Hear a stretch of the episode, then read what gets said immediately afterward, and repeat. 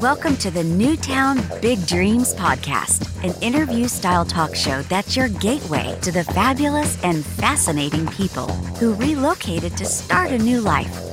Whether you're new to our podcast or your city, our fellow neighbors from across Canada, North America, and the entire English speaking world share their stories of reaching new horizons and big dreams. So sit back and relax as we navigate in depth and intimate conversations with entrepreneurs, thought leaders, executives, creatives, and anyone who can share their story about their new town big dreams. And now, here's your host, Luke J. Menkes. Hey everybody, it is April 29th, 2021. It is 12:30 p.m. here on the West Coast.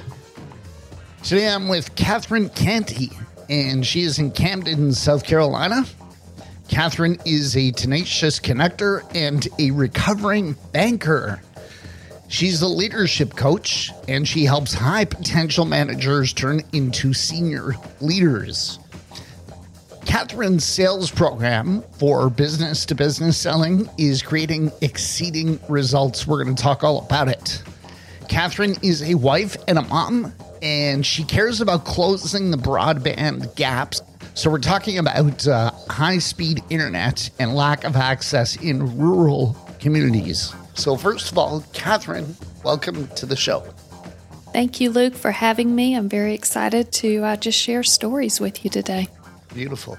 So you're in Camden, South Carolina. Tell us about. I haven't heard of it before. Um, where where is it? Yeah, yeah. So um, most people are familiar with North Carolina, and um, over on the uh, East Coast, and North Carolina has a lot of banking capitals. Um, mm-hmm. A lot of banks are headquartered there. So um, I am in South Carolina, which is um, right below, and Charlotte International Airport is about an hour above me. So, um, as I traveled around the country for the past 20 plus years, I often went up to Charlotte International and flew out wherever I needed to. And it allowed me to still live in a smaller community. And um, anytime we need to get away and go have a nice dinner that is in a larger city and, and just experience that, it's only about an hour away. So um, right. it's nice to have a little a mix of both. Is that where you're from? No, my husband is from here, and um, I like to joke about it. Not everybody thinks it's funny um, around mm-hmm. here, but since you're on the West Coast, I'll, I'll tell you my, my bit of a joke. Um, my husband, um, his family founded this place. Um, I think it was back in the 1700s, is what the aunts and uncles tell me. And wow. so when he got, I guess, to be around marrying age, he could marry a cousin or he could marry me. and uh, so he married me, and then slowly over the years, he's convinced me to um, to move to Camden. And um, part of my deal was um, we can we can live here, but I don't want to live in a forever house because that kind of sounded so permanent and scary. And right. um, so my deal was I just wanted to renovate houses part time you know, as as as we are working full time, and uh, that was my way of of being able to kind of set roots in a smaller community and um, allow me to still have a bit of creativity and flexibility at the same time. Right. So you moved there because of marriage. Uh, where did you grow up? Um, we moved around a little bit growing up, and um, the bulk of my time was in Greenville, South Carolina. And um, if anybody's familiar with South Carolina, Greenville has just taken off in a really, really great way. Um, they've mm. worked hard to renovate and revitalize their downtown area, and uh, the restaurants and the businesses and and everything has just been a huge success up there. So I lived up there probably 20, 25 years ago before any of that was established. And mm-hmm. um, so I spent the bulk of my time in South Carolina. I've also um, spent some of my childhood in Kentucky and Indiana, but the bulk of it was in Greenville, South Carolina. Okay. So, what is um, Camden like? You mentioned it's kind of a small town. It's an hour from uh, Charlotte. Um, what's what's it like as a town? It is a um, it's a historic city. It's the oldest inland city in South Carolina. It is the sister city to Charleston. So a lot of people understand Charleston and, and kind of that historic um, vibe that it has. And um, there's a lot of like sister type buildings that are in Camden. Um, it's a horse capital, so we have a steeplechase race that um, happens every um, every spring. And uh, Aiken, South Carolina, is the other horse capital uh, in our area. So um, a lot of horses, a lot of heritage, a lot of just history, and um, a lot of newness is coming in since we see a big influx of, uh, of new folks coming in from these larger cities. So mm-hmm. um, it's going to be interesting to see how it evolves. And um, we're still in a place where we can walk our kids to school um, every day, and um, it's a pretty pretty awesome experience to be able to still be able to work and and and be able to just live in a small town. Nice. Sounds beautiful. Um, last question about Camden. What uh, is the situation with the COVID uh, lockdowns there? So the um, the COVID situation's been a little tricky. I think we live in a bit of a bubble where we are, um, in the sense that you know we just have the same group of friends that we've been hanging out with. You know, that, I guess we now call them our COVID friends. That's probably a term that we're all beginning to learn around the country. And um, I think before COVID, these were the same folks that we were hanging out with.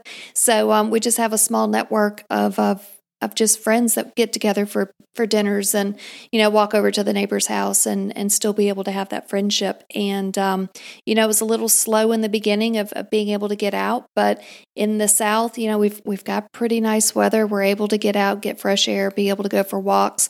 We have a lot of parks where we live and um, as a as a part of that, um, you begin to see some of the older folks be able to get lawn chairs and drive over to the park and sit in, you know, the spaced out circles and still be able to have conversations and and um, communicate with folks. So that human connection is is really important in our community. And um, because we're not you know, a heavily populated area. Um, I kind of feel like our, our COVID friends and our bubble has pretty much stayed consistent compared to what I've seen elsewhere around the world. Yeah, that's great. That's great. So you um, facilitated a $12.1 million public private investment and you were helping a rural community to get broadband. Tell yeah. us that story.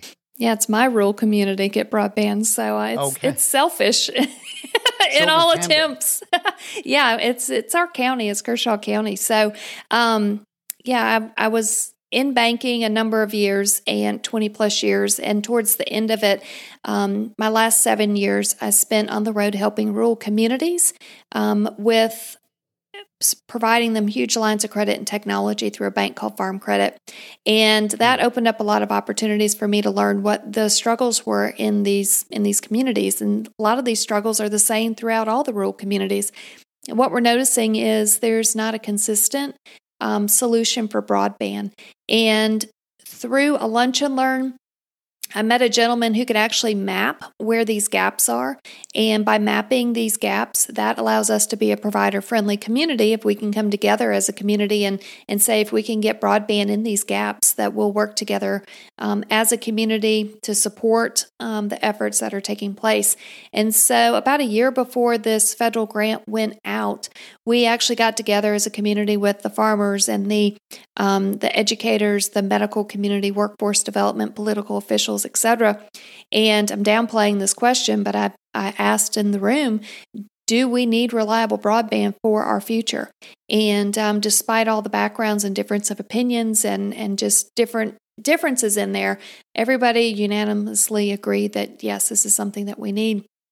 And so, as a result of that, um, I cold called on the only telecommunication provider that was available um, for this particular grant. So, different pieces of funding are available for different telecommunication providers. And um, with this particular one, reached out to them, said, "Hey, we've we've got the mapping, we've got the community support. Um, we understand that you're available to apply for this grant. We would love to work with you um, and support your efforts if you could help close this broadband gap." And um, I did not know that they were going through a merger at the time, and uh, so they were kind enough to uh, take the risk. And so we helped provide all the letters in the community that helped increase the points for the request for proposal. And um, we were actually the only folks in the state of South Carolina to receive the full funding, the full grant um, piece, and um, other portions were available between just being able to get a loan, a low interest loan. Um, there was another piece that was a loan and a grant. We went all in for the grant, and uh, as a result, it is a $12.1 million investment that is both public and private. So, nine of that came from, um, 9.1 came from the federal government. So, that's your um, your public money. And then the, um, the telecommunication provider had to show good faith and had to put some of their own money in there. And that's where the other 3 million came in. Right. So, for those of us who live in urban areas and broadband is something we take for granted. Mm. Like I've always had it. Um, most places that I've lived, uh, um, it's always been available. So why is that important for small communities? Like besides Netflix and the things that we the fun take stuff? for granted. yeah. What is the um, what's the what's the reason that's so important? Uh, I would say the number one reason is food and feeding America and feeding this world. So, um, huh. if you haven't been out to your farm lately, I highly encourage you to go out there and introduce yourself to your local farmer. Um, get to know them and get to see that technology that they have out on the farm.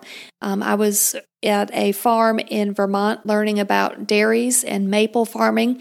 And if you want to see technology at work, there it is. It is robotic milkers for the dairy, it is basically automated vacuum cleaners that are sweeping the feed back into the stalls. I mean, these are jobs, these are hardworking jobs that have a high turnover, and um, they're able to automate that stuff and they're able to keep the animals healthy and safe with the automation that comes with this stuff. And um, technology is number one, um, or the agriculture is number one, and, and, the need that they have. And um, you know, just to take it a bit further, and how ag gets into other industries. You know, we were developing an online loan application for our farmers, and until I got in the dirty old pickup truck and rode out to talk to the farmers, little did we know back at the bank that we can have an online la- online application all day long, but until they have reliable broadband, we can't take an online loan application out there. So there's a big mm. disconnect with that. Um, so agriculture is one piece. Telecommunic- uh, tele telehealth is huge. Um, we're in a small community. We have a local hospital. We're fortunate enough to have that. But we also have transportation challenges, and you've got folks that are living in the country, which is where they want to live, but they need to be able to go see a doctor. They don't have access to transportation to go see the doctor, or they need to get test results, or they need a referral to a bigger hospital um, in another city. Telecommunication, or tele, excuse me for keep saying that, but telehealth is actually going to help ease um, the folks that are still living at home and um, and want to keep living in their home, and this is going to help them with that. Education, you know, just K through 12. When COVID came through, I've got a second grader. Um, we're one of the um, the first communities in South Carolina back back a long time ago to actually do a one to one, which is one tablet per kid, and um, that works if you've got broadband at the house. It doesn't work right. if you don't have broadband. So, um, you know, these parents are having to go find local school buses that have hotspots in them um, in order for them to be able to do their their schoolwork. And um, another piece of it is just workforce development. You got moms and dads and people at home that want to further their education and further their careers. You can't do that if you don't have broadband and take the online classes at home. So, um, it's just it impacts everybody and these rural communities don't need to be left behind um, a lot of people are realizing this is where they want to live especially during covid and um, we need to be able to support the folks there yeah, that makes sense. So you used to work in corporate America. You're more of a solopreneur now. Um, Edward Jones, I think, is a financial services company, right? Mm-hmm. Did you get fired from Edward Jones? I did. you, would you like to share that story with us? Um, it's it's not very glamorous, but yeah. So that was one of my first jobs out of college, and um, you know, you got to study on your own and, and be able to take these series tests to do the investments. And um, to be honest, I've never been a good test taker. And why start at the age of 22 when you get out of college that you're going to be a better test taker? So, uh, I, you know, I studied, I showed up, I did what I thought I had to do. And um, thankfully, I got out of school not just by taking tests, but by showing up and doing the projects and, and being creative in other ways. So um, let me give the rest of the world some hope. If if you don't take tests well, then that's fine. There are other careers out there for you. Um, but yeah, so when it came down to taking the the test, the series test, missed it by three points, and it was mm. you know upsetting at the time. And you know, gosh, it's been so long and I've had so many other wonderful opportunities that came. It's it's right. just part of, you know, failures that have happened along the way. And that's just one of them. For sure. And you uh, sold healthcare, supplemental healthcare door to door. What was that like? Um, that's pretty pretty hard. That was again one of the first jobs out of college. So here I am, got a four year degree, um, just starting out. I've got lots of jobs in the beginning that didn't work out. And um, needless to say, that, you know, once I got past these few bumps in the road, I had a great 12 year career in one bank and seven years in another.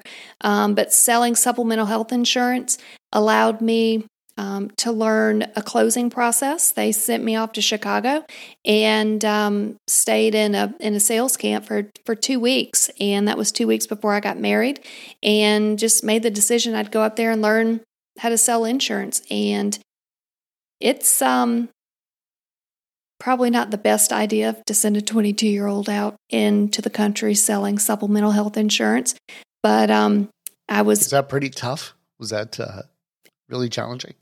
Um, you get a lot of doors slammed or no they were friendly but it just from a safety standpoint for mm. a 22 year old female not a good idea yeah. by yourself not today right so right. um i've got you know some scary stories from that and i think i have nine lives and made it out of some of them and um some of the just experiences that i probably should not have been in and mm. um you know just trust your gut if you feel like you need to leave a place where you are, just get up and get out. And um, if it there's too many other incredible opportunities out there to um, to feel like you're stuck in one position or in one job. Oh yeah, totally. I've got uh, two daughters and two stepdaughters, and uh, we're always telling them about safety. Mm-hmm. They think they're invincible because they're teenagers, but uh, we're always cautioning them: be careful. So um, you sold mortgages when mortgages were at 21%. Was anybody taking a mortgage loan when interest rates were that high? Yeah, all day long. So I really? had, yeah, I did that job for 18 months. And um, hmm. within within 12 to 18 months, um, I was doing two and 300% of my goals. So it started out as a um, 90 days, same as cash. So you go in and buy a piece of furniture, and this was um, 90 days, same as cash. We'd flip that into an unsecured note. And then we would turn that into a secured car loan. And then we would turn that into refi on the mortgage and um, add a second and sometimes go up 125% loan to value on the house and then sell a credit card and a cash card and an advance. And when you looked at it, it reduced the overall rate that they were paying and mm. gave them, you know, a lower payment, lower overall rate. And it was legal at the time. So um, that's what we did. And then I think the financial market imploded after that. Yeah, right. So um, tell us what are some of your favorite books? Favorite books. Um, Think and Grow Rich is a great mm-hmm. one. Um, Story Brand is a great one. Um, yeah. You know, I'm looking at them right now. Growth IQ is great. Uh, Atomic Habits. That's a great one. I yeah. just finished that about six months ago. When with Daniel Pink. Um, triggers. Dare to Lead. I got all kinds. I love them right? Yeah. Um, so, do you have a framework that helps you succeed with building influence and growing your business? Yeah. So, after spending 20 plus years in sales, you know, flopping a lot in the beginning, failing a lot in my career, um, going through countless sales programs with everywhere I've ever worked.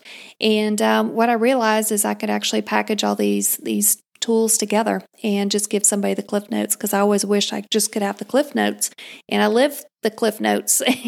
And um, it's you know living through it and and putting it together is is two different things. So I decided to put it together. I've got it broken down into basically three modules and um, began to sell that last year. The first module is all about um, your story and how do you clearly communicate that with others in order to make it easy for them to work with you.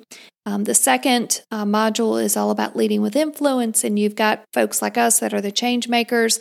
And then you also have the resistors. And as humans, we like to focus on resistors and we don't need to worry about them.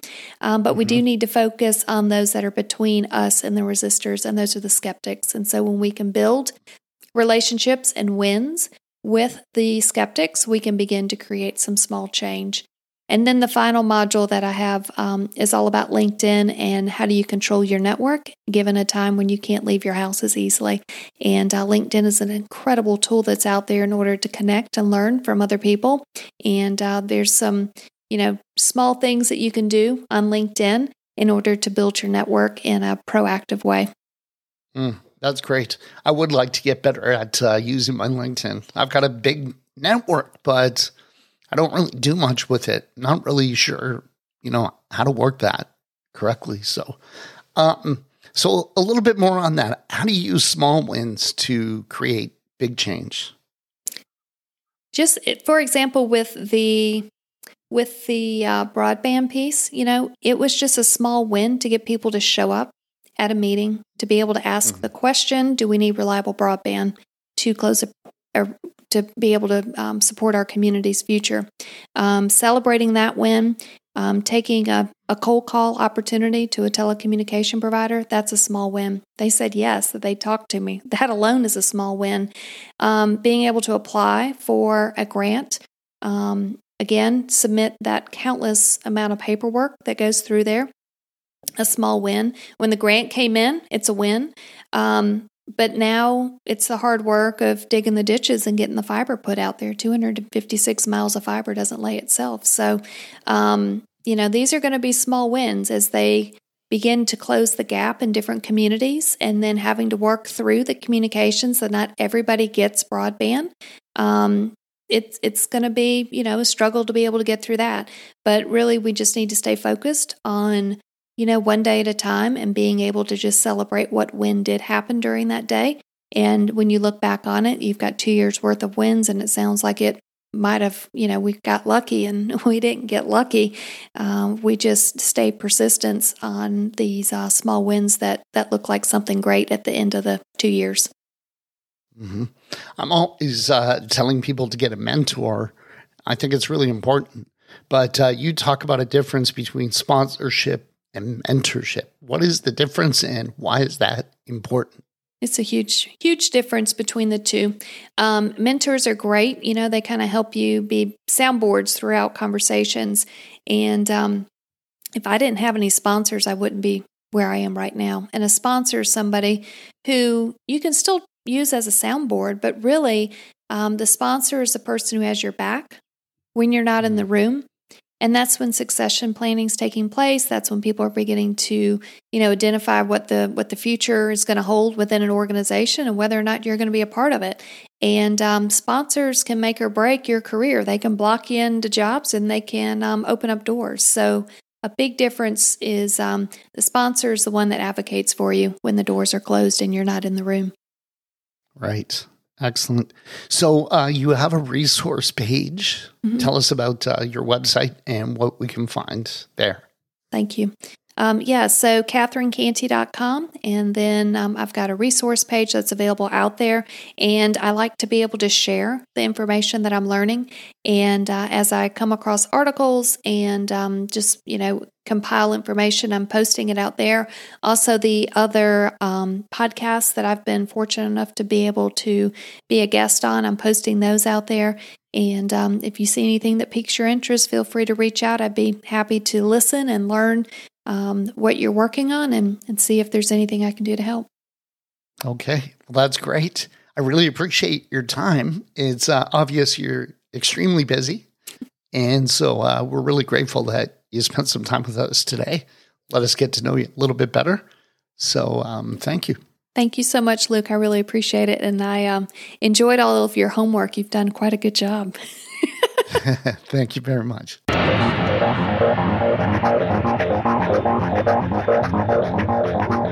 We hope you enjoyed this episode of the Newtown Big Dreams podcast with your host, Luke Menkes, and his authentic guests. And we love our listeners and hope you subscribe now to learn more about the amazing journeys of our incredible guests who relocated to find a new town, big dreams. And remember, make your dreams big.